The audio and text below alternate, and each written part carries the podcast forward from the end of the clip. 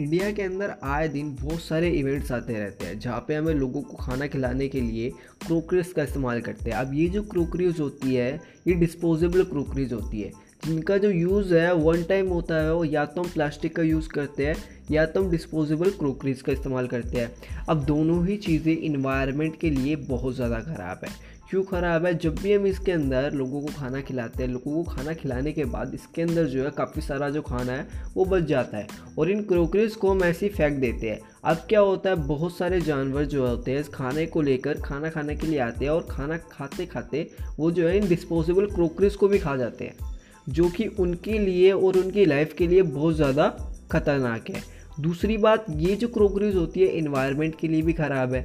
क्यों ख़राब है? क्योंकि ये सिंगल वेस्ट प्लास्टिक है। अब ये जो है, एक बार इनका इस्तेमाल करने के बाद हम जो है, इनको फेंक देते हैं। क्यों? क्योंकि इनका कोई काम ही नहीं रह जाता। अब क्या है, बहुत टाइम तक ये जो है इन्वायरमेंट के अंदर ऐसी घूमती रहती है। हमारी लाइफ साइकिल के अंदर आती रहती है बार बार कैसे आती रहती है, क्योंकि ये जो है डिकम्पोज तो होती नहीं है, या तो ओशंस में चली जाती है, नहीं तो सड़कों पे घूमती रहती है। अगर ये ओशंस में चली जाती है तो इनके जो है छोटे छोटे टुकड़े होना शुरू हो जाते हैं। अब जो ये टुकड़े होते हैं, इनको जो है छोटी छोटी मछलियाँ खाना शुरू कर देती है, और छोटी मछलियों को बड़ी मछली खाना शुरू कर देती है। अब ये जो साइकिल होते होते जब किसी भी तरह की मछली हमारे घर तक पहुँचती है तो वो इन डिस्पोजेबल चीज़ों को खा के आई होती है। अब जो है ये हमारी जो फ़ूड साइकिल है, उसके अंदर भी आ जाती है। अब ये जो साइकिल है, चलती रहती है डे बाय डे अब ये तो है नहीं कि इस चीज़ को किसी तरीके से ठीक किया जा सकता है। हाँ बट इनिशिएटिव ज़रूर लिया जा सकता है इस चीज़ को बदलने के लिए। अब क्या इनिशिएटिव या क्या चीज़ें हम कर सकते हैं, उसके बारे में डिस्कशन कर लेते हैं। पहली बात तो ये है कि या तो हम डीकम्पोस्ट हो जाने वाली, अपने बायोडिग्रेडेबल वाली क्रोकरीज का इस्तेमाल करें।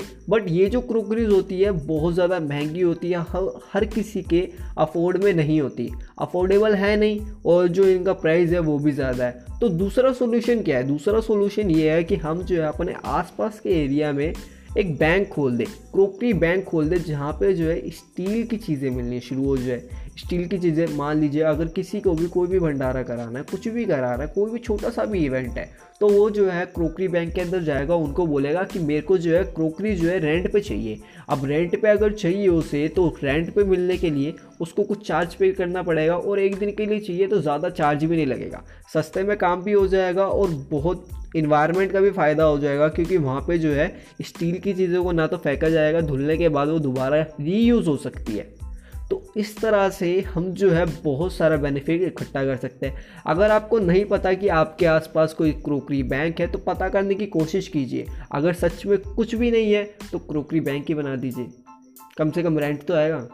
तो ये कुछ चीज़ें हैं जो मैं आपके साथ शेयर करना चाहता था। अगर आपको ये चीज़ें अच्छी लगी हो तो इस चीज़ों को शेयर कीजिएगा अपने दोस्तों के साथ, ताकि उन लोगों को भी पता चल सके, ऐसा भी कुछ होता है। मेरा नाम नितिन कुमार प्रजापति है। अगर ये एपिसोड अच्छा लगा हो, मुझे ज़रूर बताइएगा फीडबैक ज़रूर दीजिएगा।